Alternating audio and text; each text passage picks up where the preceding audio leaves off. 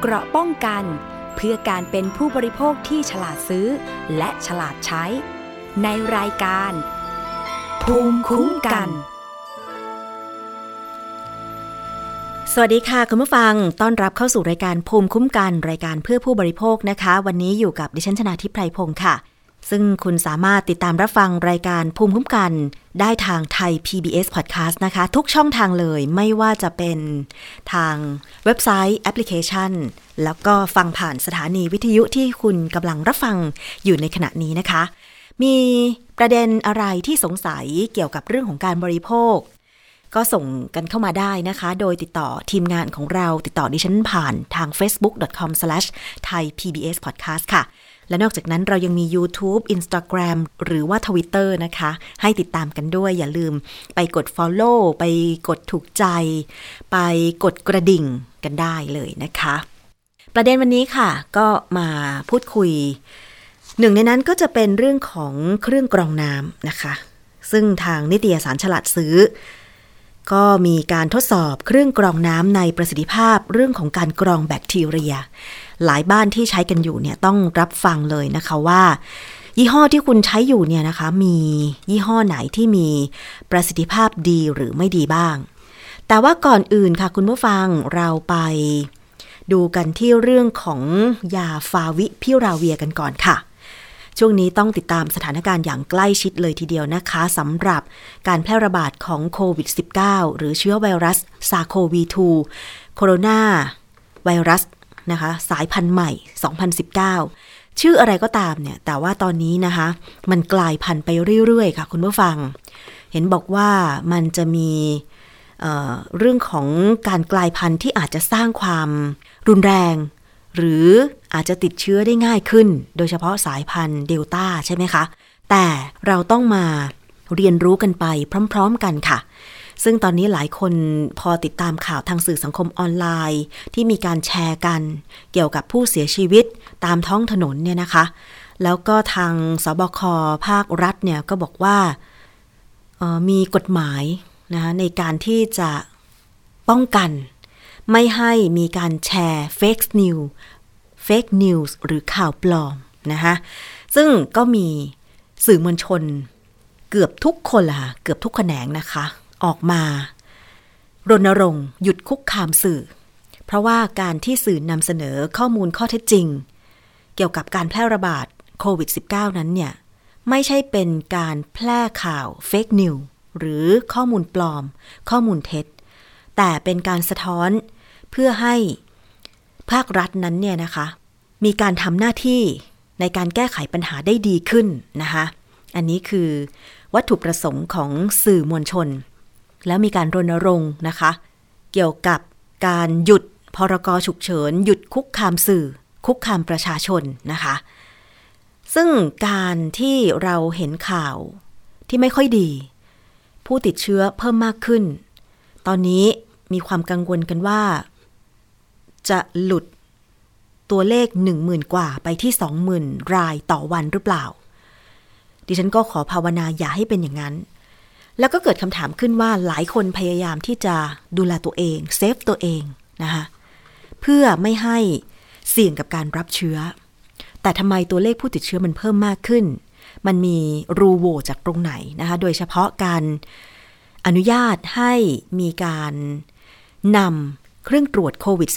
-19 เป็นอุปกรณ์การตรวจแบบ rapid test นะคะ เรียกว่า antigen test kit นะคะหรือ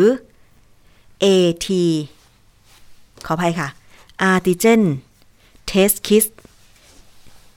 ATK นะ ATK มาใช้ แต่ปรากฏว่าคุณผู้ฟังมันก็มี เรื่องของผลการตรวจ เปอร์เซ็นต์ความแม่นยำเนี่ย ต้องเรียนตามตรงว่ามันไม่ได้ร้อยเปอร์เซ็นต์มันเป็นการตรวจแบบรวดเร็วเบื้องต้น แต่ข้อดีของมันก็คือว่าเมื่อมีการใช้ antigen test kit ตรวจเบื้องต้นด้วยการ ใช้ก้านสำลี แยงเข้าไปในรูจมูก แล้วก็เอาสารคัดหลั่ง มาแตะกับที่ตัวเครื่อง ถึงแม้จะไม่มีผลที่เชื่อถือได้ร้อยเปอร์เซ็นแต่อย่างน้อยๆ ค่ะ มันจะเป็นการคัดกรองเบื้องต้นว่า ถ้าเกิดใครมีผลที่มันแสดงในตัวเครื่อง antigen test kit เนี่ยนะคะ ว่าเป็นบวกหรือติดเชื้อเนี่ย ก็จะได้ทำการแยกตัวคนคนนั้นออกไปจากกลุ่มก่อน แล้วนำไปเข้าสู่กระบวนการตรวจทางห้องปฏิบัติการ ห้อง lab ด้วยวิธี RT-PCR ที่เชื่อถือได้ร้อยเปอร์เซ็นต์อีกครั้งหนึ่ง การคัดกรองเบื้องต้นนี้จะทำให้เรามีความระมัดระวังเพิ่มมากขึ้น แต่อีกด้านหนึ่งก็เกิดความกังวลใจ ดิฉันเห็นเหตุการณ์รอบตัวเหมือนกันนะคะว่า ภายในสังคมเดียวกันเนี่ย อย่างเช่นสถานที่ทำงานเดียวกันเนี่ยนะคะ เมื่อมีการตรวจคัดกรองเบื้องต้น พอผลออกมาว่าเป็นบวกหรือติดเชื้อ เพื่อนร่วมงานก็อาจจะ ต้องแยกตัวออกมา ลักษณะคล้ายๆกับว่า พยายามที่จะอยู่ห่างหรือไม่ค่อยมีปฏิสัมพันธ์กับคนนั้น แต่ปรากฏว่าเมื่อไปตรวจที่ห้องแลบด้วยวิธี RT-PCR ผลปรากฏว่าไม่ติดเชื้อหรือผลเป็นลบ ซึ่งตรงนี้แหละค่ะ คนที่ตรวจแล้วก็ ตอนแรกเนี่ยผลบอกว่าเป็นบวกเนี่ยนะคะ เขาก็รู้สึก กังวลน่ะสูญเสียความมั่นใจ ใช่ไหมคะที่เรียกว่านอยนอยนอยพารานอยนั่นแหละนะคะ คือแบบมันสูญเสียความมั่นใจแบบ คือเอ๊ะเพื่อนรังเกียจเราหรือเปล่า แต่เป็นการดีไว้ก่อนคือแยกตัวออกมา มันเหมือนว่าเราเรียนรู้กับมันไปเรื่อยๆนะคะ คุณผู้ฟัง แต่ว่าเป็นการดีค่ะ ยังไงเราก็ต้องคิดในแง่นี้ไว้ก่อนนะคะว่า ถ้าเกิดเราตรวจ แล้ว ผลผลมันเป็นบวกเนี่ย เราก็ต้องแยกตัวไปก่อน จะใส่ชุด PPE เดินทางไปสถานพยาบาล หรืออะไรก็ตามเนี่ยนะคะ มันก็ต้องทำเพื่อความปลอดภัยไม่แพร่เชื้อ แต่ถ้าเราไม่ติดเนี่ย ก็ถือว่าเป็นข่าวดีคูณสองเข้าไปอีกใช่ไหมคะ แต่ว่าปฏิกิริยาของเพื่อนๆ บางทีอาจจะต้องแสดงออกมาในเชิงบวก คือบางทีมันมีการล้อเลียนการล้อเล่นกันเหมือนกันว่า เอ๊ะใครไอนิดนึง ใครรู้สึกบน่นปวดหัวตัวร้อน ก็อาจจะพูดเล่นว่า เอ๊ะ ติดหรือเปล่าอะไรอย่างเงี้ย แต่ว่าถ้าใครเข้าใจก็ไม่ถือสานะคะ แต่คือถ้ามันเป็นแบบนี้บ่อยๆ ความมั่นใจมันก็สูญเสียไปเหมือนกัน แต่เอาเป็นว่า การตรวจคัดกรองเบื้องต้น แม้จะมีผลไม่ร้อยเปอร์เซ็นต์แต่ก็ยังดีกว่าไม่ได้ตรวจเลย บางคนนี่ก็คือ ต้องเสียเงินเองในการที่จะซื้อเครื่อง antigen test kit มาตรวจโควิด -19 เอง เพื่อความสบายใจ แต่ทั้งนี้ทั้งนั้นค่ะคุณผู้ฟังมันก็มีข่าวเกี่ยวกับเรื่องของการรักษา โดยใช้ยาฟาวิพิราเวียค่ะ ซึ่งจะต้องมีการจ่ายโดย แพทย์ แล้วก็มีการใช้ในสถานพยาบาล ไม่ว่าจะเป็นโรงพยาบาล โรงพยาบาลสนาม หรือว่าแพทย์เป็นคนจ่ายให้ผู้ป่วยติดโควิด -19 เอาไปกินที่บ้านสำหรับผู้ที่มีอาการไม่มากนัก แต่ทั้งนี้ทั้งนั้นก็ต้องอยู่กับการวินิจฉัยของแพทย์ แต่ว่าล่าสุดมันมีข่าวว่ามีการหลอกขายยาฟาวิพิราเวียปลอม ระบุทางรัฐบาลเนี่ยสบคก็ยังระบุนะคะ ยืนยันว่า ฟาวิพิราเวียเป็นยาที่ใช้เฉพาะในสถานพยาบาลตามคำสั่งแพทย์ เพื่อป้องกันกรณีการใช้ยาเกินความจำเป็น เกิดไวรัสดื้อยา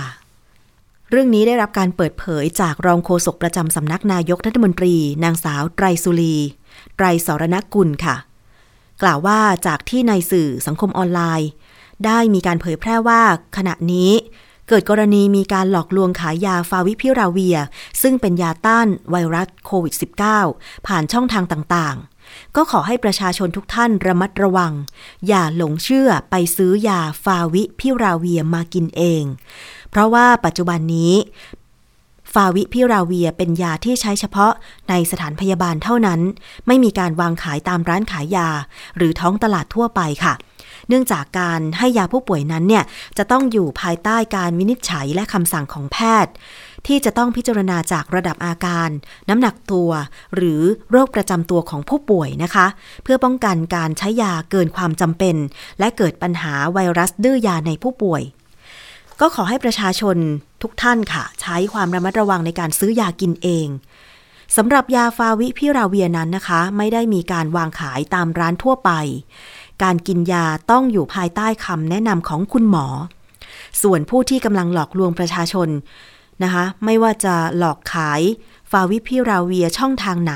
ก็ตามเนี่ย ขอให้หยุดการกระทำซึ่งตอนนี้นะคะ เจ้าหน้าที่ก็อยู่ระหว่างการตรวจสอบ หากพบกระทำผิดจะถูกดำเนินคดีขั้นเด็ดขาดค่ะ เพราะถือเป็นการกระทำผิดในขณะที่ประเทศอยู่ในสถานการณ์ฉุกเฉินนะคะ ปัจจุบันรัฐบาลโดยกระทรวงสาธารณสุขได้ดำเนินการจัดหายาฟาวิพิราเวียให้เพียงพอ ทั้งการนำเข้าจากต่างประเทศ และผลิตเองในประเทศ ที่ขณะนี้ค่ะทางองค์การเภสัชกรรม หรืออพเนี่ยได้เริ่มผลิตแล้วก็ทยอยส่งมอบ ก็จะส่งมอบตั้งแต่เดือนสิงหาคมนี้เป็นต้นไปนะคะ ซึ่งศักยภาพการผลิตก็อยู่ที่ประมาณเดือนละ 2 ล้านถึง 4 ล้านเม็ด โดยปัจจุบันกระทรวงสาธารณสุข ได้ดำเนินการจ่ายให้ผู้ป่วยโควิด -19 ที่รักษาตัวเองอยู่ที่บ้านหรือ Home Isolation ซึ่งลงทะเบียนผ่านหมายเลขโทรศัพท์ 1330 กด 14 โดยพิจารณาให้ยาฟ้าทลายโจร หรือยาฟาวิพิราเวียตามระดับอาการด้วยแล้วนะคะ เพราะฉะนั้นค่ะ ไม่ต้องไปหาซื้อกินเองนะคะ คุณผู้ฟังสำหรับคนที่มีอาการสีเขียว แล้วก็ต้องพักรักษาตัวอยู่ที่บ้านเนี่ย ให้ลงทะเบียนเพื่อที่จะติดต่อสถานพยาบาล ที่หมายเลขนะคะ โทรศัพท์ 1330กด14 หลังจากนั้นก็จะมีคุณหมอหรือเจ้าหน้าที่สาธารณสุข คอยติดตามอาการเห็นบอกว่าจะต้องมีคุณหมอเนี่ยวิดีโอคอลสอบถามอาการคนไข้ไป ประมาณวันละสองครั้ง คุณหมอน่าจะต้องดูสภาพของผู้ป่วยด้วยนะคะว่าเป็นอย่างไร เพราะฉะนั้นเนี่ยการเตรียมพร้อมสำหรับเรื่องของระบบโทรศัพท์ ให้เชื่อมต่อสัญญาณได้เป็นอย่างดีเนี่ยน่าจะต้องเตรียมพร้อมไว้ก่อนสำหรับทุกคน เพราะเราก็ไม่รู้ว่าเรามีความเสี่ยงที่ติดโควิด -19 มากน้อยขนาดไหน เพราะฉะนั้นเมื่อมีการลงทะเบียนผ่านหมายเลขโทรศัพท์ 1330กด14 เพื่อดูแลรักษาตัวเองอยู่ที่บ้านกรณีติดโควิด -19 เนี่ยคุณหมอก็จะพิจารณา นะคะ ในการที่จะให้ยารักษา ไม่ว่าจะเป็นสมุนไพรฟ้าทลายโจรหรือฟาวิพิราเวีย ไม่ต้องไปซื้อฟาวิพิราเวียกินเอง แต่สมุนไพรฟ้าทลายโจรนนั้นเนี่ยนะคะ ไปซื้อเองได้แต่ว่าต้องอยู่ภายใต้คำแนะนำการกินของเภสัชกรประจำร้านขายยาด้วยนะคะ ซึ่งเมื่อครั้งที่แล้วรายการภูมิคุ้มกันเองมีเเสียงของคุณหมออัมพร ซึ่งเป็นอธิบดี กรมการแพทย์แผนไทยและการแพทย์ทางเลือก ที่ได้อธิบายงานวิจัยเกี่ยวกับสรรพคุณของฟ้าทลายโจรว่าเป็นยาเย็นนะคะ มีสารแอนโดรกราโฟไลช่วยในการลดไข้ แล้วก็ลดการแบ่งตัวนะคะ การแบ่งตัวของไวรัสซาโควี2หรือโควิด -19 อันนี้ต้องกินเมื่อมีอาการติดโควิด -19 หรือเป็นไข้นะคะ กินติดต่อกันไม่เกิน 5 วัน วันละ 180 มิลลิกรัม เท่านั้น ซึ่งคุณหมอบอกแล้วว่า ย้ำเตือนย้ำนักย้ำหนาว่า ใครไม่ป่วยยังไม่ต้องกินนะคะ ไม่ต้องกินกันไว้ก่อน มันไม่มีสรรพคุณในการกัน การติดเชื้อโควิด -19 แต่มันจะบำบัด เพื่อหยุดยั้งการแพร่กระจายของไวรัสโควิด -19 นะคะ อันเนี้ยต้องทำตาม ฟ้าทลายโจรไปซื้อเองได้ แต่ฟาวิพิราเวียไปซื้อเองไม่ได้ ต้อง ให้คุณหมอวินิจฉัย เพราะว่ามันจะขึ้นอยู่กับแต่ละบุคคลว่าควรจะได้รับปริมาณยาในขนาดเท่าไหร่นะคะ ในส่วนของเวชภัณฑ์ป้องกันตัวเองสำหรับเจ้าหน้าที่ ตอนนี้เห็นบอกว่ามีอัตราคงคลังนะคะ ส่วนใหญ่ยังอยู่ในระดับสูงอย่างเช่น หน้ากาก N95 มีสำรองทั้งคลังส่วนกลางและคลังภูมิภาค อัตราสำรองคงคลัง 9 เดือน ชุด PPE แบบแบบที่บุคลากรทางการแพทย์ใช้นะคะ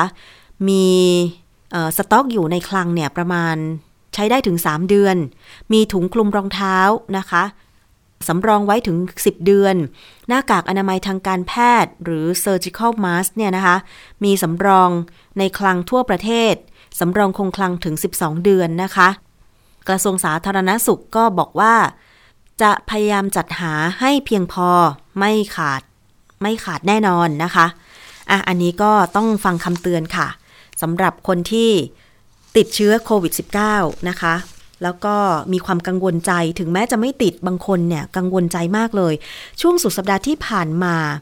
มันก็มีข่าวว่าทางสบคจะขยายล็อกดาวน์ไม่ใช่สิ ขยายพรกฉุกเฉินนะคะ แล้วก็ 13 จังหวัดที่ประกาศล็อกดาวน์ก็จะขยายเวลาไปอีกทำให้ประชาชนอย่างในเขตกรุงเทพเขตที่ที่ฉันเขตที่ดิฉันอยู่เนี่ย ก็คือบางกะปินะคะรามคำแหง มีคนไปซื้อข้าวซื้อของตามห้างซูเปอร์มาร์เก็ตเนี่ยเพิ่มมากขึ้น แล้วมันเกิดสินค้าขาดแคลนนะคะ แล้วเพื่อนดิฉันใน Facebook หลายคนเนี่ยก็โพสต์ว่าไข่ไก่ก็ยังขาดแคลน ไทย PBS ลงไปสำรวจ ตามร้านค้าต่างๆ ก็บอกว่าขาดแคลน เพราะว่าคนไปแห่ซื้อไข่ไก่อะ ซึ่งจริง ๆ เราไม่ควรไปกักตุนไว้มากนะคะ คุณผู้ฟัง เพราะไข่ไก่เนี่ยมันมีอายุมันหมดอายุได้นะคะ การเก็บรักษาไข่ไก่เนี่ยก็ต้องแช่ตู้เย็นใช่ไหมคะ ก็ไม่ควรที่จะสต็อกหรือตุนไว้มากเกินไป เพราะมันหมดอายุนะคะ คุณผู้ฟัง คือจริง ๆ แล้วเราเราควรจะมั่นใจในระบบสักนิดหนึ่งสำหรับดิฉันเนี่ยไม่ค่อยจะตุนอะไร เพราะคิดว่าตัวเองมีบ้านอยู่ใกล้ กับร้านค้า ห้างสรรพสินค้าอยู่แล้ว แต่สำหรับท่านที่ต้องไปซื้อตุนเนี่ยนะคะ ก็อาจจะมีความกังวลว่าบ้านอยู่ไกล ห้างสรรพสินค้า หรือร้านค้าต่างๆเนี่ยนะคะ ก็เลยทำให้ต้องเร่งกักตุน เพราะดิฉันสังเกตอย่างห้างใกล้บ้านดิฉันเนี่ย คือเราก็ไปซื้อสินค้าเท่าที่จำเป็น อย่างเช่น พวกกระเทียมอย่างเงี้ยเนาะ ซื้อห่อเดียว หอมหัวแดงห่อเดียว ผักห่อเดียวอย่างเงี้ย แต่ว่าบางคนน่ะ โอ้ ไปซื้อทีเป็นรถเข็น เมื่อก่อนเนี่ย ใครซื้อสินค้าเป็นรถเข็นเนี่ยนะคะ เราก็คิดว่าเขาเอาไปขายต่อ แต่ตอนนี้คือแบบแต่ละบ้านเนี่ย โอ้โห ขนกันเยอะมาก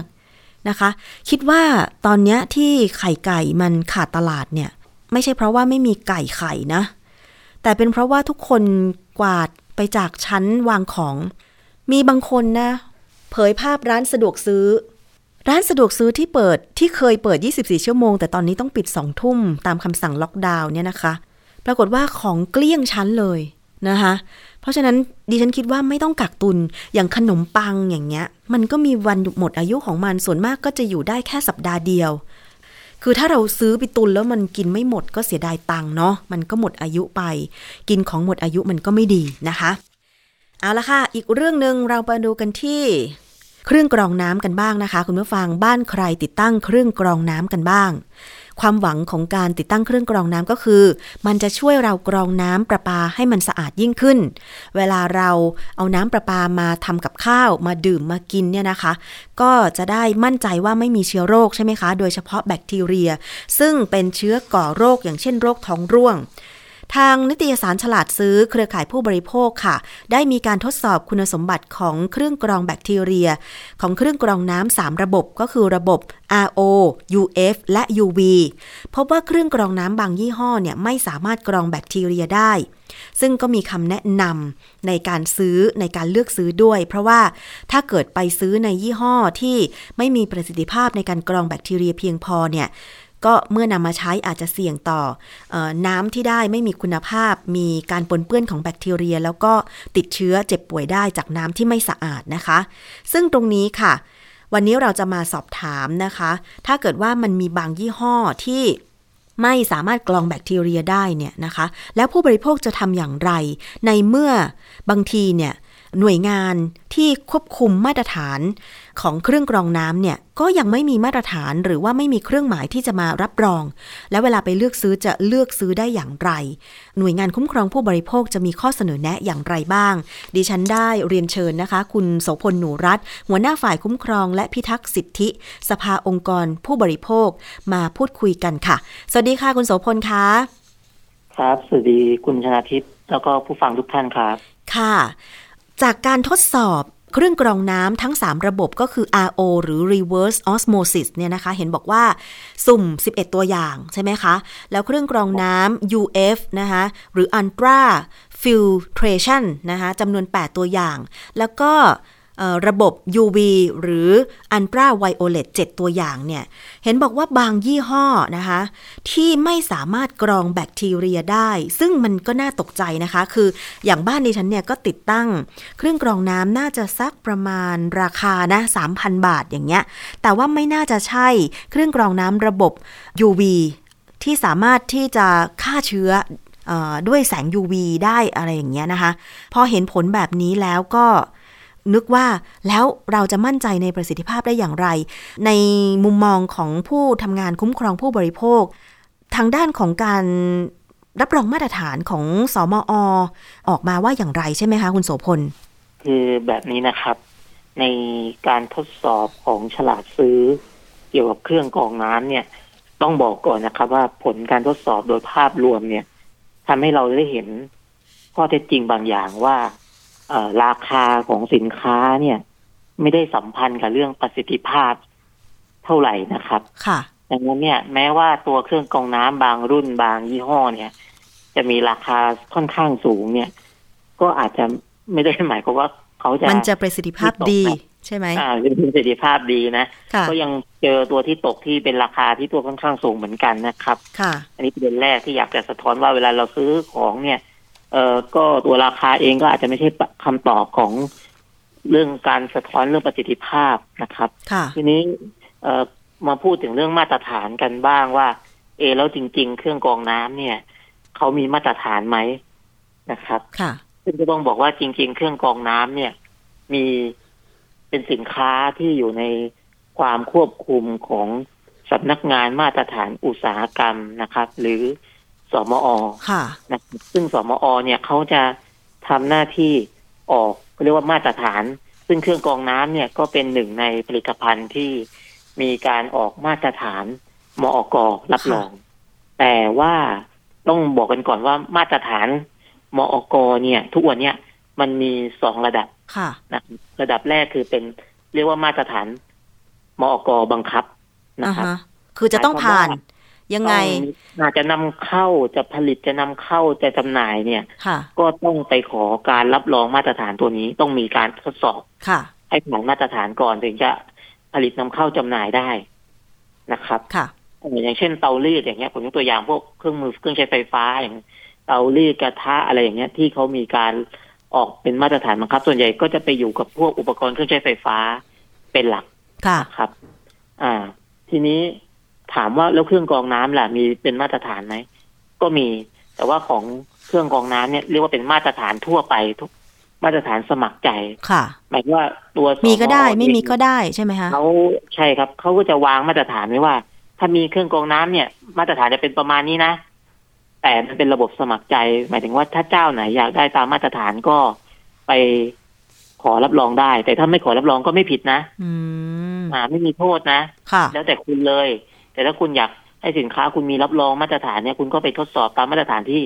สมอวางไว้ได้ ค่ะครับอันนี้เป็นจุดหนึ่งที่เห็นออกมา ทีนี้เราก็อยากให้ผลทดสอบเนี่ยเราก็อยากสะท้อนอีกอย่างว่าเออเครื่องกรองน้ำเนี่ย น้ำเนี่ยมันสำคัญพวกเราต้องทานต้องรับประทานทุกวันเนี่ยค่ะมันเป็นสิ่งจำเป็นต่อร่างกายต่อสุขภาพของเราใช่ถ้าน้ำไม่ดีเนี่ยสะสมในร่างกายเราสุขภาพเราก็จะไม่ดีไปด้วยค่ะนะครับดังนั้นเนี่ยจริง ๆ ก็ต้องถือว่า เครื่องกรองน้ำก็เป็นสินค้าจำเป็น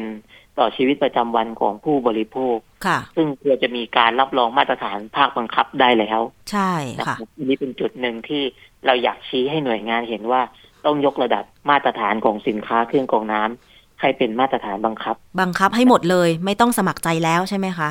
ใช่ครับไม่ควรจะเป็นสมัครใจแล้วครับ เพราะว่าจากผลทดสอบที่เราทดสอบออกมาก็จะเห็นชัดนะครับว่า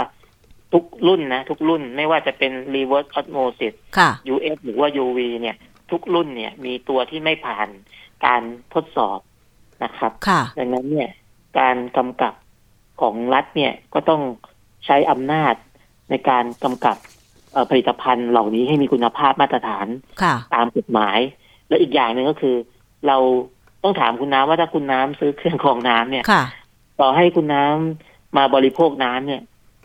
คุณน้ำจะทราบไหมครับว่าเครื่องกรองน้ำเนี่ยน้ำมันกรองได้หรือเปล่า ใช่เครื่องมันกรองได้หรือเปล่า เราไม่สามารถมองเห็นด้วยตาเปล่าถูกไหมครับถูกเชื้อโรคต่างๆเนี่ยใช่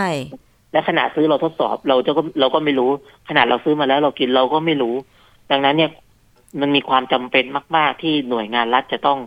มีการทดสอบสินค้าเหล่าเนี้ย ก่อนถึงมือผู้บริโภค ใช่ค่ะ คือดิฉันอยากจะเสริมคุณโสพลนิดนึงนะคะเผอิญว่าตอนนี้กำลังเปิดดูเเครื่องกรองน้ำแต่ละยี่ห้อที่ทำการทดสอบประสิทธิภาพในการกรองแบคทีเรียเนี่ยนะคะ อย่างเครื่องกรองน้ำระบบ UF เนี่ยนะคะ UF ก็คือ ultra filtration เนี่ยนะคะ คือยังไม่ใช่กรองฆ่าเชื้อโรคด้วยแสง UV เนี่ยนะคะ แต่ว่ามัน ultra มันมีประสิทธิภาพเพิ่มขึ้นมาจาก reverse osmosis นิดนึงนะคะแปดตัวอย่างเนี่ย อย่างราคาอย่างที่คุณโสพลบอกเลยค่ะ ว่าราคาบางทีไม่สามารถเป็นตัวกำหนดคุณภาพได้ รุ่น UF เนี่ยนะคะ 8 ยี่ห้อเนี่ยสำหรับราคา 2,050 บาทนะ มีประสิทธิภาพกรองแบคทีเรีย 62.22%แต่อีกรุ่นหนึ่งนะคะ ราคา 4,490 บาท ไม่สามารถกรองแบคทีเรียได้ แต่สองยี่ห้อนี้เนี่ยนะคะ เข้าใจว่าต้องผ่านมาตรฐานบังคับของตามกฎระเบียบของสมอแล้ว ถูกไหมคะคุณโสพลไม่ใช่มาตรฐานบังคับครับค่ะคือสมอเขามีมาตรฐานทั่วไปอยู่สมัครใจอยู่ ซึ่งแน่นอนทุกเจ้าเขาอาจจะไป ทดสอบของเขาเองเพื่อให้ได้ให้ได้ตามมาตรฐานนั้น คือทดสอบเองเขาไม่ทำก็ได้ อ่าเขาไม่ทำก็ได้ เพราะกฎหมายไม่ได้กำหนดเป็นมาตรฐานบังคับเขาไม่ต้องไปทดสอบก็ได้ อืมแต่ว่าบางยี่ห้อเนี่ยเอ่อ2,400 บาท ก็มีประสิทธิภาพกรองแบคทีเรีย 16.19%เทียบอีกกับอีกยี่ห้อหนึ่ง5,990 เนี่ยไม่สามารถกรองแบคทีเรียได้แล้วเป็นเป็นยี่ห้อที่ที่หลายคนก็ค่อนข้างมั่นใจด้วยอะไรอย่างเงี้ยนะคะ อันนี้เห็นด้วยจริง ๆ นะคะว่าอย่างของดิฉันเนี่ยรู้สึก 3,000 กว่าบาท เอ๊ะเดี๋ยวต้องกลับไปดูที่บ้านแล้วล่ะว่า ติดตั้งยี่ห้ออะไร ซึ่งตอนนี้คุณโสพลมันมีเครื่องกรองน้ำที่ขายทางสื่อออนไลน์ด้วยอะทางร้านค้าออนไลน์ด้วยอะค่ะ อันนี้ก็เป็นจุดหนึ่งฮะ ที่ผู้พวกเองก็จะมีความเสี่ยงนะฮะค่ะเพราะว่าขนาดเราซื้อของจากร้านที่เราเห็นสินค้าเนี่ย เราก็ยังไม่รู้เลยว่าน้ำเนี่ย ที่ซื้อที่ผ่านการกรองจากเครื่องเนี่ยมัน บริโภคได้มากน้อยแค่ไหน ค่ะอีกจุดหนึ่งก็คือพอซื้อออนไลน์มาปุ๊บเนี่ยเอ่อความเสี่ยงเราก็มากขึ้นอีก เพราะว่าตัวสินค้าที่เราได้อาจจะไม่ตรงตามโฆษณาไม่ตรงปกอะไรอีกของปลอมอะไรอีก ค่ะ อันนี้ก็เป็นจุดหนึ่งที่ต้องระวังครับ ค่ะ อย่างบางรุ่นบางเครื่องเนี่ยนะคะ ราคาเป็นหมื่นบาทนะคะหมื่นบาทหมื่นสองหมื่นสามแต่ประสิทธิภาพการกรองเนี่ย บางทีแทบจะไม่มีเลยอะค่ะ ไม่ไม่ผ่านมาตรฐานไม่สามารถกรองแบคทีเรียได้ แล้วถ้าเกิดซื้อไปติดตั้งไปใช้เนี่ย คือเราก็ต้องกินกินน้ำแบคทีเรียไปอะใช่ไหมคะกินน้ำผสมแบคทีเรีย เราเรากินน้ำที่เราเข้าใจว่าไม่มีแบคทีเรีย แต่จริง ๆ แล้วมันมีแต่ที่มันมี เพราะว่าเราไม่รู้ว่าประสิทธิภาพของเครื่องที่เราซื้อมาตรงเนี้ย มัน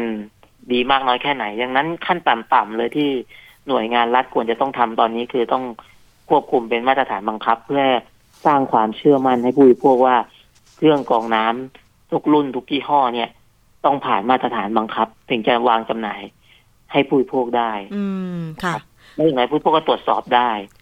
ค่ะ ใช่เพราะว่าอย่างทุกวันนี้เนี่ย คือพยายามนึกอยู่ตลอดนะคะ ว่ารสชาติของน้ำที่ผ่านเครื่องกรองที่บ้านเนี่ยเปลี่ยนหรือเปล่า คุณโสพลเป็นไหมอย่างที่สำนักงานในฉันเนี่ยก็มีเครื่องกรองน้ำเนาะเดี๋ยวจะไปดูยี่ห้อก่อนว่ายี่ห้ออะไรนะคะ แล้วที่บ้านก็ติดตั้งเครื่องกรองน้ำเหมือนกัน แต่ว่า เราจะสังเกตได้เฉพาะเวลาที่เราดื่มน้ำเนี่ยแล้วรสชาติมันเปลี่ยนคุณโสพลว่าไหมซึ่งเราคงไม่มีเครื่องมือมาตรวจสอบวิเคราะห์น้ำอะว่าอุ้ยวันนี้มีปริมาณแบคทีเรีย หรือสารปนเปื้อนในน้ำที่มันจะเป็นอันตรายเกินไหมอะไรอย่างเงี้ยนะคะ ใช่ครับค่ะนี่ก็เป็นจุดหนึ่งที่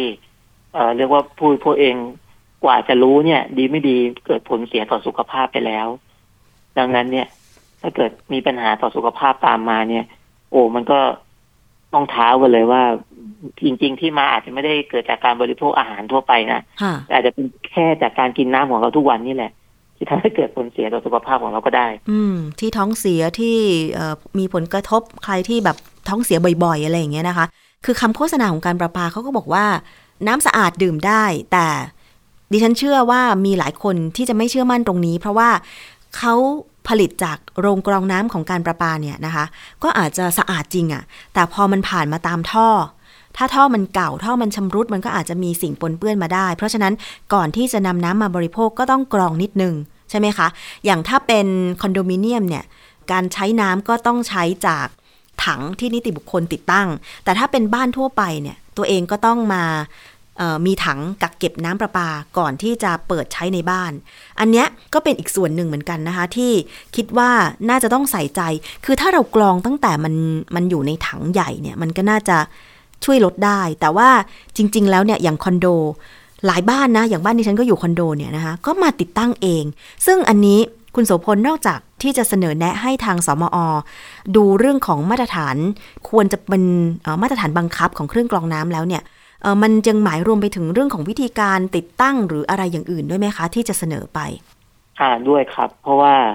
มันก็สัมพันธ์กันหมดเนาะเพราะว่าเป้าหมายของคนที่ซื้อเครื่องกรองน้ำเนี่ยเขาก็มุ่งหวังว่าเขาจะได้บริโภคน้ำที่สะอาด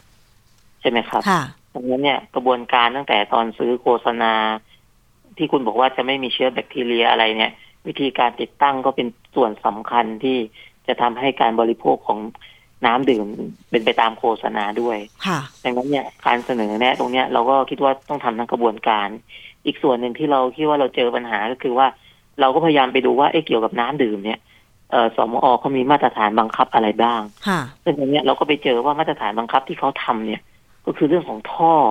ท่อจะเป็นท่อสำหรับน้ำดื่มท่อ PVC ค่ะนั่นนะคือมีมาตรฐานบังคับ แต่กับเครื่องกรองน้ำหรือตู้น้ำดื่มหยอดเหรียญเนี่ย ที่ใกล้ตัวผู้บริโภคเนี่ยกับไม่ได้เป็นมาตรฐานบังคับอันนี้เราก็จะเห็นความเหลื่อมล้ำของมาตรฐานเกี่ยวกับการให้ความสำคัญของเรื่องตู้น้ำดื่มอยู่นะครับค่ะ อ๋อ ตู้ที่เขาติดตั้งตู้กดน้ำอย่างคอนโดอพาร์ตเมนต์ต่างๆ เนี่ยก็คือไม่ใช่มาตรฐานบังคับ ใครจะทดสอบก็ได้ ไม่ทดสอบก็ได้ ไม่ต้องขออนุญาตในการติดตั้งเลยอย่างนี้ใช่ไหมคะ เรื่องขออนุญาตติดตั้งก็อาจจะเป็นอีกอีกจุดหนึ่งครับ อีกประเด็นหนึ่งแต่ ผมคิดว่าตอนเนี้ยปัญหาที่เราเจอกันก็คือว่า ถ้าจะให้เกิดความปลอดภัยกับผู้บริโภคเราต้องมองว่าสินค้าตัวเนี้ยส่งผลกระทบต่อความปลอดภัยของผู้บริโภคดังนั้นเนี่ยหน่วยงานเองเนี่ยก็ต้องกำกับในทุกมิติทั้งเรื่องของวิธีการที่นำมาซึ่งความปลอดภัยของน้ำรวมถึงตัวประสิทธิภาพของเครื่องด้วยค่ะ ใช่ดิฉันเคยสังเกตนะคะ เมื่อก่อนเนี่ยก็เคยไปกดน้ำลิตรละบาท ลิตรละสองบาท ตามตู้กดน้ำเนี่ย คือบางทีเขาไม่ทำความสะอาดอะค่ะ มันมีตะไคร่น้ำเกาะตามขอบที่เรารองน้ำอะค่ะ คือพอเห็นแล้วก็หลายคนก็อาจจะร้องยี้แล้วก็ไม่กล้ากด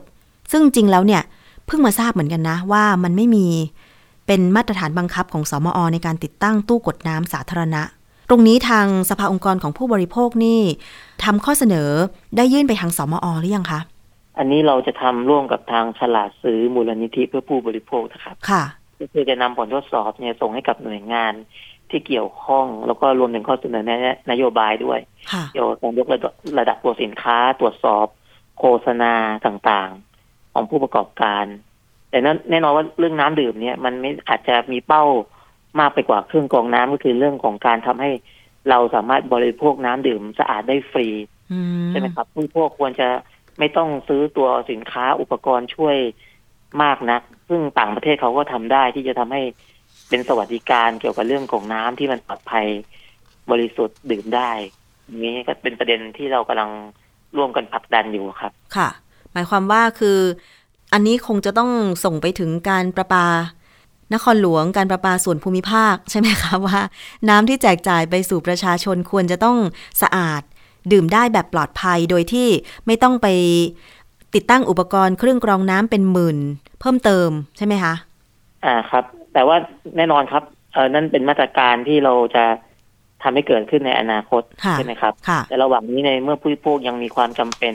ต้องซื้อเครื่องกรองน้ำมาตรฐานของสินค้านี้ก็ต้องดีนะครับ ก็ต้องทำให้ผู้บริโภคปลอดภัยมีความเชื่อมั่นให้ได้ค่ะ เพราะฉะนั้นแน่นอนถ้าเกิดน้ำน้ำดื่มตู้กดน้ำอะไรต่างๆ เนี่ย เออเมื่อกี้คำถามคือตู้กดน้ำอย่างตู้น้ำดื่มหยอดเหรียญใช่ไหมครับใช่อันนี้ก็เป็นมาตรฐานทั่วไปครับ เหมือนกับเครื่องกรองน้ำเลยนะครับ ไม่ใช่ว่าไม่มีนะครับเพิ่งมี แล้วพอเพิ่งมีเนี่ย เรียกว่าจริง ๆ ก็ควรจะเป็นมาตรฐานบังคับด้วยแต่สมอก็กำหนดเพียงแค่เป็นมาตรฐานทั่วไปสมัครใจอยู่ซึ่งตรงนี้ก็ต้องยกระดับเช่นกันครับ ค่ะ เอาละเดี๋ยวเราจะติดตามกันต่อไปนะคะว่า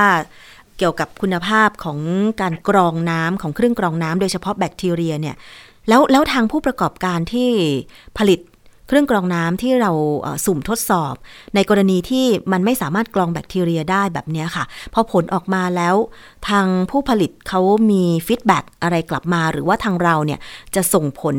ให้เขาได้ทราบไหมคะว่าเพื่อให้เขาได้ไปปรับปรุงคุณภาพอะค่ะ ตรงนี้เราก็มีการแจ้งผลให้กับผู้ประกอบการทราบไปแล้วครับเพราะว่าเราก็มุ่งหวัง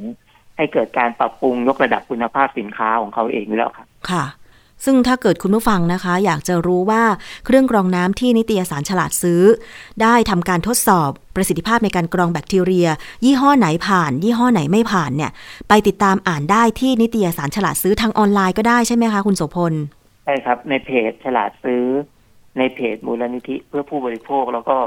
สภาองค์กรของผู้บริโภคค่ะนะครับรวมถึงเว็บไซต์ของฉลาดซื้อค่ะก็มีการเผยแพร่ผลทดสอบสินค้าต่างๆนะครับ ทั้งเครื่องกรองน้ำแล้วก็สินค้าอื่นๆที่เป็นประโยชน์ครับ ที่สำคัญก็คือว่ามีรูปนะคะมีชื่อยี่ห้อ ชื่อรุ่น มีราคา แล้วก็มีผลการทดสอบด้วย ซึ่งถ้าโอกาสหน้านะคะดิฉันจะนำรายละเอียดเรื่องนี้มาขยายต่ออีกครั้งหนึ่งเอ่อ แน่นอนแหละค่ะว่าการเผยแพร่ยี่ห้อสินค้าต่างๆเนี่ยเราทำเพราะว่ามันเป็นประโยชน์กับผู้บริโภคไม่ได้เป็นการโฆษณาหรือไม่ได้เป็นการโจมตีสินค้ายี่ห้อใดยี่ห้อหนึ่งแน่นอนใช่ไหมคะคุณโสพล ใช่ครับ อันนี้ก็เป็นการทำเพื่อประโยชน์สูงสุดของผู้บริโภค ไม่ได้มุ่งหวังที่จะทำให้เจ้าใดเจ้าหนึ่งได้รับความเสียหายนะครับ ค่ะ แน่นอนว่าถ้าเกิดคุณภาพดีก็คง คงประสิทธิภาพต่อไปใช่ไหมคะ แต่ถ้ายี่ห้อไหนคุณภาพไม่ดีก็จะได้นำไปปรับปรุงแก้ไขเพื่อให้สินค้าทุกยี่ห้อที่วางขาย ไม่เฉพาะเครื่องกรองน้ำเนี่ยนะคะ สินค้าแบบอื่นๆด้วยเนี่ยก็จะได้เป็นสินค้าที่ดีแล้วก็ขายได้มีความปลอดภัยต่อผู้บริโภค อันนี้คือจุดประสงค์หลักเลยใช่ไหมคุณโสพลคะใช่ครับใช่ครับค่ะเอาละค่ะ วันนี้ต้องขอบคุณข้อมูลนะคะ เกี่ยวกับเรื่องของรายละเอียดการบังคับ มาตรฐานของเครื่องกรองน้ำ ในประเทศไทยนะคะว่าเป็นอย่างไร ก็ทำให้เรารู้ว่าโอ้บางยี่ห้อราคาก็สูง กรองแบคทีเรียก็ไม่ได้ แต่บางยี่ห้อราคาไม่สูงแต่กรองแบคทีเรียได้ แต่ทั้งนี้ทั้งนั้นก็หวังว่าเดี๋ยวต่อไปข้อเสนอของทางสภาองค์กรของผู้บริโภค ฉลาดซื้อหรือมูลนิธิเพื่อผู้บริโภคเนี่ยจะสามารถทำให้หน่วยงานกำกับดูแลสินค้าอุตสาหกรรมอย่างสมอเนี่ยนะคะไปปรับมาตรฐานให้ผู้ผลิตเนี่ยผลิตสินค้าที่มีคุณภาพมากกว่านี้ได้นะคะ ขอบคุณคุณโสพลมากเลยค่ะ ครับผมค่ะสวัสดีครับสวัสดีค่ะสวัสดีครับเอาละค่ะที่เรานำเรื่องนี้มาเปิดเผยนะคะ คุณผู้ฟังก็สามารถเข้าไปดูภาพ เครื่องกรองน้ำดูยี่ห้อประสิทธิภาพการทดสอบได้ที่นิตยสารฉลาดซื้อทางออนไลน์ หรือว่าจะบอกรับสมาชิกโทรไปที่นิตยสารฉลาดซื้อก็ได้นะคะอะจบเรื่องของเครื่องกรองน้ำมีสั้นๆอีกนิดนึงนะคะ เกี่ยวกับมาตรการ ที่สบคจะปรับให้ร้านอาหารที่อยู่ในห้างสรรพสินค้าเนี่ยสามารถกลับมาขายอาหารได้ ผ่านช่องทาง Delivery หรือซื้อกลับไปกินที่บ้าน สั่งไปกินที่บ้านได้นะคะ แต่ว่าบางร้านเนี่ยยอมรับว่าไม่เกิดประโยชน์เลย เนื่องจากว่าได้ไปเช่าพื้นที่อยู่นอกห้าง พร้อมเรียกร้องให้รัฐบาลเนี่ยเป็นตัวกลางในการเจรจากับห้างสรรพสินค้า เพื่อลดค่าเช่า แล้วก็ออกมาตรการเยียวยาเพิ่มเติมด้วยนะคะ อย่างในกรุงเทพจังหวัด ที่เป็นพื้นที่สีแดงที่มีการระบาดหนักเนี่ยนะคะกรุงเทพปริมณฑลหรือว่าจะเป็นอย่างสมุทรสาครอะไรอย่างเงี้ยนะคะเขามีการปิดร้านทุกร้านในห้างสรรพสินค้ายกเว้นส่วนของที่ขายสินค้า เพื่อการบริโภคหรือซูเปอร์มาร์เก็ตเนี่ยนะคะ เพราะฉะนั้นร้านอาหารนอกห้างกับในห้างในกรุงเทพเนี่ยตอนนี้อย่างกาแฟ อย่างร้านกาแฟที่ขายในห้างเนี่ยต้องปิด แต่ยี่ห้อเดียวกันแต่เปิดนอกห้างเนี่ยขายได้ นะคะมีไรเดอร์ไปออเดอร์สินค้าได้แบบนี้เป็นต้นนะคะซึ่งมันก็เกิดความเหลื่อมล้ำว่า เอ๊ะ ยี่ห้อเดียวกันเปิดในห้างกับนอกห้างทำไมเปิดขายได้ไม่เหมือนกัน ทั้งๆทที่ก็สั่งกลับบ้านไปกินเหมือนกันนะคะตั้งแต่วันที่ 3 สิงหาคม 2564 เป็นต้นไป ร้านอาหารและเครื่องดื่มที่อยู่ในห้างสรรพสินค้า จะสามารถกลับมาเปิดให้บริการ แต่จะเป็นการขายผ่าน บริการแบบ Delivery สั่งกลับไปกินที่บ้าน เปิดขายได้ไม่เกิน 20 นาฬิกานะคะ ซึ่งเรื่องนี้คุณสรเทพ โรธพจนารัตน์ประธานชมรมผู้ประกอบการธุรกิจร้านอาหารระบุว่า ยังไม่มั่นใจว่าร้านอาหารจะกลับมา ให้บริการในห้างสรรพสินค้าหรือไม่ เพราะหลายร้านได้ปรับตัวไปเช่าพื้นที่ ข้างนอกห้างแล้วนะคะ โดยปรับเงื่อนไขให้ร้านอาหารกลับไปขายได้ครั้งนี้เนี่ย รัฐควรเจรจากับเจ้าของห้างเพื่อขอลดค่าเช่าให้กับร้านอาหารไปพร้อมกันด้วยนะคะ ซึ่งมันก็เดือดร้อนไปทั่วหน้าค่ะ เดี๋ยวเรามาติดตามกันนะคะ ก็มันเป็นอีกช่องทางหนึ่งสำหรับผู้ที่คิดจะสั่งอาหารแบบกลับไปกินที่บ้าน ซึ่งบางร้านเนี่ยตั้งอยู่เฉพาะในห้างอย่างเดียวก็จะสามารถสั่งได้แล้วนะคะเอาละค่ะ ช่วงนี้เรามีอีกช่วงหนึ่งก็คือคิดก่อนเชื่อ ดิฉันคุยกับดรแก้วกังสดานนภัย นักพิษวิทยานะคะ ในหัวข้อเบื้องหลังความห่วงใยเกี่ยวกับผ้าอนามัยชนิดสอดไปฟังกันค่ะ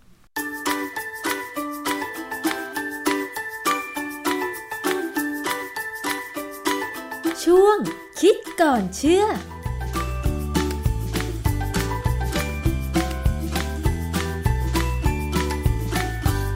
พบกันในช่วงคิดก่อนเชื่อกับดรแก้วกังสดานนภัยนักพิษวิทยากับดิฉันชนะทิพไพรพงษ์เช่นเคยค่ะ เรามาพูดคุยกันเกี่ยวกับเรื่องของงานวิจัย สินค้าต่างๆนะคะ ที่เราใช้ในชีวิตประจำวันค่ะ สิ่งหนึ่งนะคะที่คุณผู้หญิงเนี่ยคุ้นเคยกันเป็นอย่างดี ต้องใช้กันทุกเดือนนั่นก็คือผ้าอนามัยนะคะ วันนี้เราจะมาพูดถึงเรื่องของผ้าอนามัยแบบสอด เชื่อว่าคุณผู้หญิงหลายคนนะคะ รู้ดีแล้วหลายคนเคยใช้ต่างประเทศค่ะ โดยเฉพาะทางยุโรปเนี่ยผู้หญิงมักจะใช้ผ้าอนามัยแบบสอด ในวันที่เขาจะต้องเล่นกีฬาทางน้ำอย่างเช่นว่ายน้ำหรือไปเล่นชายทะเลนะคะ ทีนี้มันมีข่าวเกี่ยวกับว่า ในเว็บไซต์ราชกิจจานุเบกษาของประเทศไทยค่ะ ได้ประกาศกฎกระทรวงกำหนดวัตถุอื่นเป็นเครื่องสำอางพุทธศักราช 2564 ซึ่งใจความสรุปได้ว่า ให้ผ้าอนามัยชนิดสอดที่ใช้สอดใส่เข้าไปในช่องคลอด เพื่อซับเลือดประจำเดือนเป็นเครื่องสำอาง ซึ่งตรงนี้ก็มีคอมเมนต์ในสื่อสังคมออนไลน์กันเยอะมากเลยนะคะว่าทำไมถึงจัดผ้าอนามัยแบบสอดเป็นเครื่องสำอาง มันเป็นเครื่องสำอางได้อย่างไรนะคะเพราะว่ามันเป็นของใช้ของผู้หญิงใช่ไหมคะ แต่เรื่องนี้มันมีเหตุผลค่ะคุณผู้ฟัง เราต้องมาฟังเรื่องนี้ พร้อมกับงานวิจัย ความปลอดภัยผ้าอนามัยแบบสอดนะคะ อาจารย์แก้วคะ ในเรื่องเหตุผลการประกาศให้ผ้าอนามัยแบบสอดเป็นเครื่องสำอางนั้น มันมีที่มาที่ไปใช่ไหมคะอาจารย์อ๋อมีแน่คือมันเป็นความผิดพลาดในการเขียนพรบเครื่องสำอางปี2558 คือแต่เดิมเนี่ยเขามีพรบเก่าอยู่แล้วนะฮะและในพรบเก่าเนี่ยผ้าอนามัยแบบสอดเนี่ยซึ่งภาษาอังกฤษเรียกว่าแทมพอน ผมจะใช้คำว่าแทมพอนดีกว่านะ เพราะคนส่วนใหญ่จะเรียกว่าแทมพอน มันอยู่ในเครื่องสำอางอยู่แล้ว เดิมเนี่ยพรบเก่านะ แต่พรบใหม่เนี่ยไปเขียนแล้วทำให้มันหลุด พอหลุดออกไปแล้วเนี่ยตั้งแต่ปี 2558 มาเข้าใจว่าหลายปีเหมือนกันนะกว่าที่มีคนจะสัมผัสได้ว่าเฮ้ยมันหลุดออกไปจากพรบไม่มีอะไรคลุมอะนะควบคุมไม่ได้ ก็เลยมาทำกฎกระทรวง อันนี้เป็นลักษณะทั่วไปของการออกกฎกระทรวงออกพระราชบัญญัติออกอะไรซึ่งเมื่อผิดพลาดแล้วก็ต้องมีการแก้ไขค่ะ อาจารย์ แต่ก่อนอื่นเราต้องมาทราบก่อนว่าทำไม กฎหมายเดิมของไทยถึงกำหนดให้ผ้าอนามัยชนิดสอดเนี่ยนะคะ หรือแทมพอนเนี่ยจัดอยู่ในประเภทเครื่องสำอางคะคือผมก็ถามคำถามกับตัวเองนะว่าเอ๊ะมันทำให้เป็นเครื่องสำอางตรงไหน ปรากฏว่า ในคำจำกัดความเนี่ยนะ ส่วนหนึ่งของคำจำกัดความคำว่าเครื่องสำอางเนี่ยคือ มีโดยมีวัตถุประสงค์เพื่อความสะอาด เพราะฉะนั้นผ้าอนามัยเนี่ยวัตถุประสงค์คือเพื่อความสะอาด โดยเฉพาะถ้าเป็นแบบสอดเนี่ย มันจะสะอาดกว่าแบบที่เป็นธรรมดานะฮะเพราะฉะนั้นผ้าอนามัยแบบสอดก็จะเข้าไปอยู่ในเครื่องสำอางได้ ซึ่งความจริงเขาบอกว่าจริง ๆ แล้วไม่ได้มีวัตถุประสงค์อื่นอะต้องการแค่จะควบคุมให้มันถูกต้องอย่าให้มีปัญหา คือเขาบอกว่าในอันนึงที่เป็นนิยามเขาบอกว่า เพื่อให้สามารถคุ้มครองความปลอดภัย และอนามัยของผู้บริโภคค่ะ อันนี้เป็นสิ่งที่ทำให้ผมนึกถึงได้ว่าอ๋อจริง ๆ แล้วปัญหาแบบเนี้ย มันเกิดขึ้นในปีประมาณปี 1980 นะ เป็นช่วงปีที่ผมไปเรียนที่อเมริกาใหม่เกิดขึ้นในช่วงนั้น แล้วไปจบเอาประมาณปี 1982 ซึ่งผมกลับบ้านพอดีนะผมเลยจำได้ว่าประเด็นปัญหาของผ้าอนามัยแบบสอดและ tampon เนี่ย คือมันก่อให้เกิดการติดเชื้อแบบหนึ่งซึ่งเราเรียกว่า toxic shock syndrome อาการเนี่ย ทำให้ตายได้นะมันเกิดปฏิกิริยา เวลาเราใช้ผ้าอนามัยแบบสอดที่อาจารย์บอกว่า จะเกิดการแพ้ใช่ไหมคะ toxic shock syndrome เนี่ยนะคะทำไมมันถึงเป็นแบบนั้นคะเป็นเพราะว่าวิธีการใช้ที่จะต้องสอดเข้าไปในช่องคลอดหรือเปล่า ถ้าเป็นของธรรมดาทั่วๆไปของยี่ห้ออื่นมันมีหลายยี่ห้อนะเขาจะทำด้วยผ้าฝ้ายนะฮะเป็นผ้าฝ้ายที่จะคอยซับประจำเดือนแล้วก็อยู่ภายในในช่องคลอดค่ะทีนี้ ผ้าฝ้ายเนี่ยข้อด้อยของมันก็คือ เวลามันซับประจำเดือนแล้วเนี่ย มันจะยืดยาวออก มันจะยืดออก มันไม่ได้มันพองแบบยาวออกไป ซึ่งอาจจะทำให้เกิดการรั่วซึมนะที่ฝรั่งใช้คำว่าลีกอะนะฮะคือหลุดไหลออกมาได้ ซึมออกมาจากช่องคลอดได้ แต่ชนิดมีอยู่ชนิดหนึ่งของบริษัทหนึ่งซึ่งเราจะไม่เอ่ยชื่อเขาอะนะเขาก็มีผ้าอนามัยแบบสอดแบบใหม่ ซึ่งทำด้วยสารแบบใหม่คือ CMC หรือ Carboxy Methyl Cellulose CMC Carboxy Methyl Cellulose เนี่ยถ้าในเกรดหนึ่งเราใช้เป็นฟู้ดแอดดิทีฟหรือเป็นสารเจือปนในอาหารได้ค่ะ หลายๆ คนอาจจะไม่รู้ว่าบางครั้งเนี่ยเวลาเรากินไอศครีมเนี่ยเขาใส่ตัวนี้ลงไปด้วยนะเอาเหรอคะทำไมใส่ใส่ไปเพื่เพื่ออใส่เพื่อให้ไอศครีมเนี่ยมันคงรูปอยู่มอยู่ได้นะฮะไอศครีมถูกๆเนี่ยจะใส่เยอะ เพราะว่ามันลดต้นทุนอืมนะไอศครีมถูกๆเนี่ยบางครั้งเราตักมาวางบนโต๊ะเนี่ยก็อยู่ได้นานเป็นหลายนาทีเลยกว่าจะละลายค่ะนะแต่ถ้าเป็นไอศครีมแพงเนี่ยของดีเนี่ยพอวางบนโต๊ะปุ๊บมันก็จะเหลวปั๊บเพราะว่ามันเป็นไอศครีมไม่ได้ใส่พวกพวกนี้เข้าใจว่าเขาเรียกว่า stabilizer หรือว่าอาจจะเป็น thickening agent อะไรพวกเนี้ยนะ คือทำให้มันดูดูข้นดูหนาและอยู่รูปได้นะฮะผ้าอนามัยแบบสอดที่เกิดปัญหาเนี่ย ใช้ carboxymethyl cellulose ผสมกับโพลีเอสเตอร์อัดเม็ดค่ะนะคุณสมบัติที่ดีของเขาคือว่าเขาดูดซับของเหลวได้ 20 เท่าตัวมของน้ำหนักตัวดูดซับ แล้วก็เวลาเขาขยายตัวเนี่ย เวลาเขาพองเนี่ยเขาพองไปทางด้านข้าง อ๋อ ไม่หลุดออกมา ลักษณะที่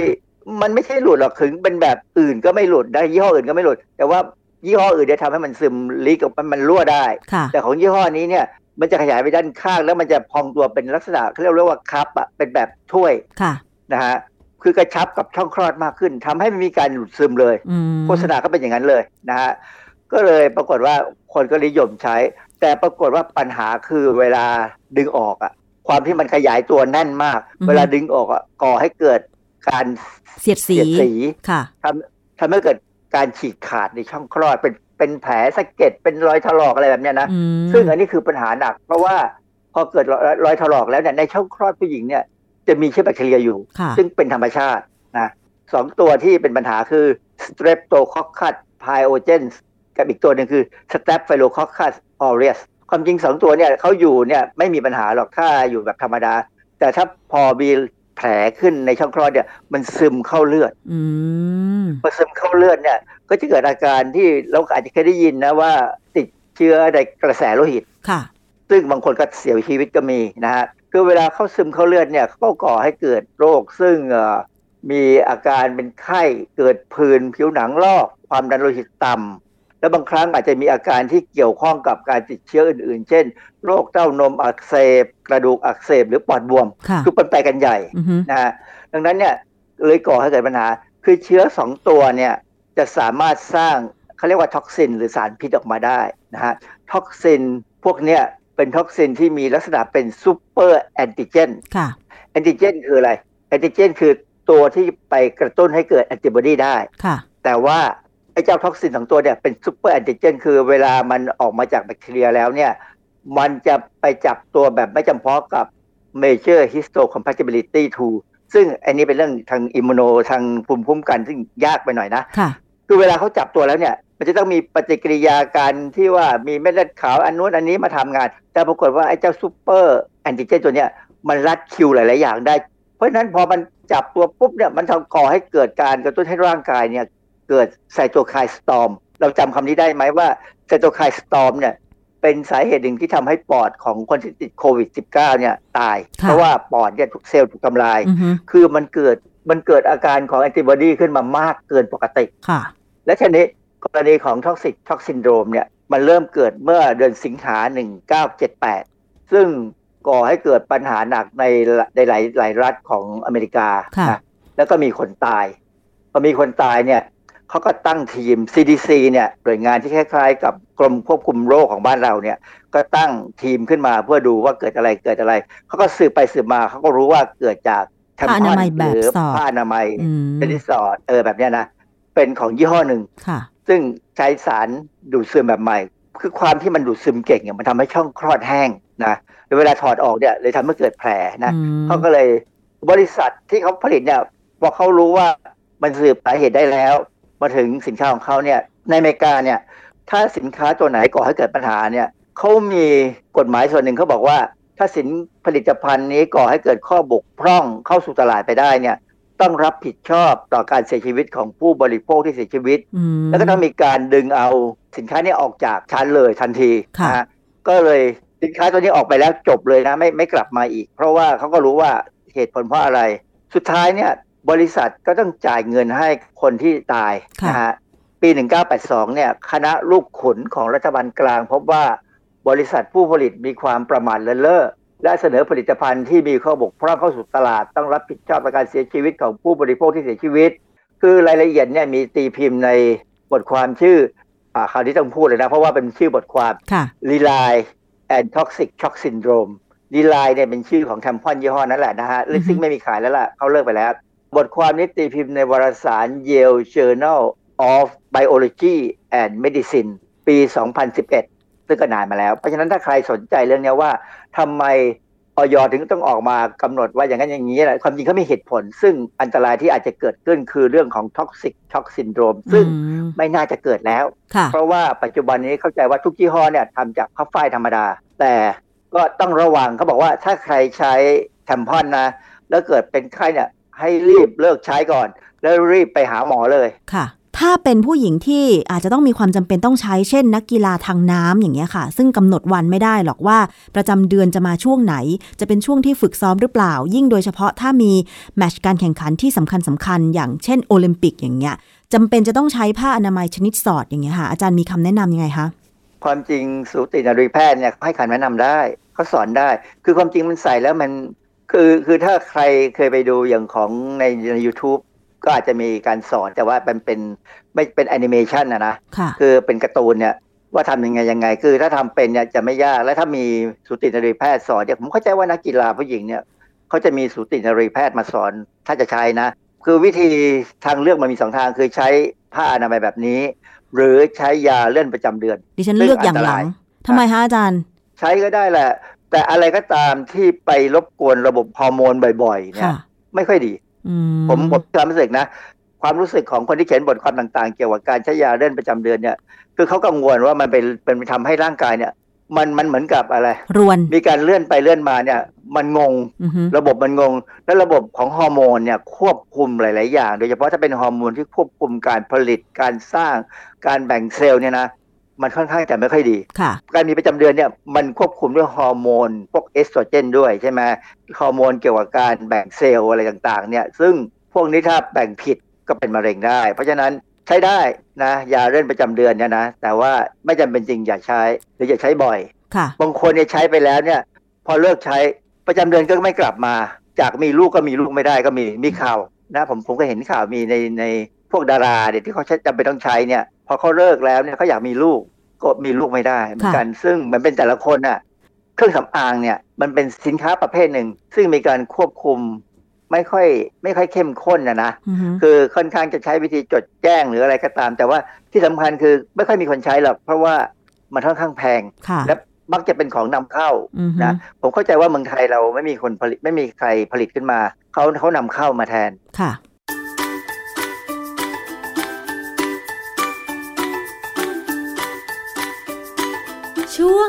คิดก่อนเชื่อ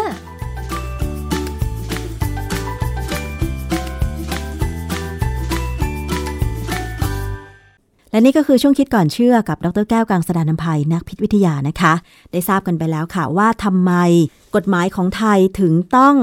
กำหนดให้ผ้าอนามัยชนิดสอดนะครับ อยู่ภายใต้คำนิยามว่าเครื่องสำอางนะคะ มันมีเหตุผล ซึ่งจริง ๆ แล้วเนี่ย มันก็เพื่อความปลอดภัยของผู้ใช้นั่นเองค่ะคุณผู้ฟัง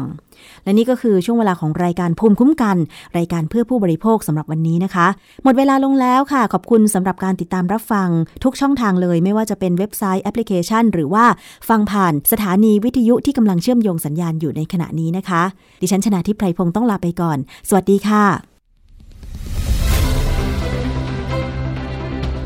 ติดตามรายการได้ที่ www.thaipbspodcast.com แอปพลิเคชัน Thai PBS Podcast หรือฟังผ่านแอปพลิเคชัน Podcast ของ iOS Google Podcast Android Podbean SoundCloud และ Spotify ติดตามความเคลื่อนไหวของรายการและแสดงความคิดเห็น โดยกดถูกใจที่ facebook.com/thaipbspodcast